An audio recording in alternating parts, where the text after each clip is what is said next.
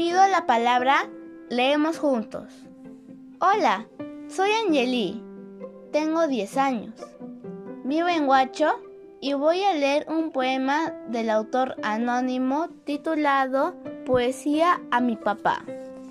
En este Día del Padre, yo te quiero regalar este bonito poema que te voy a recitar.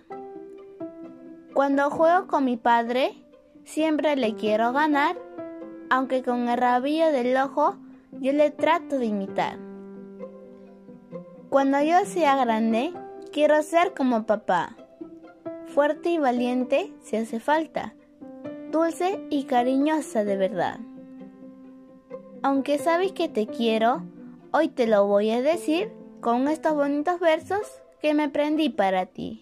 Feliz día, papá. Gracias.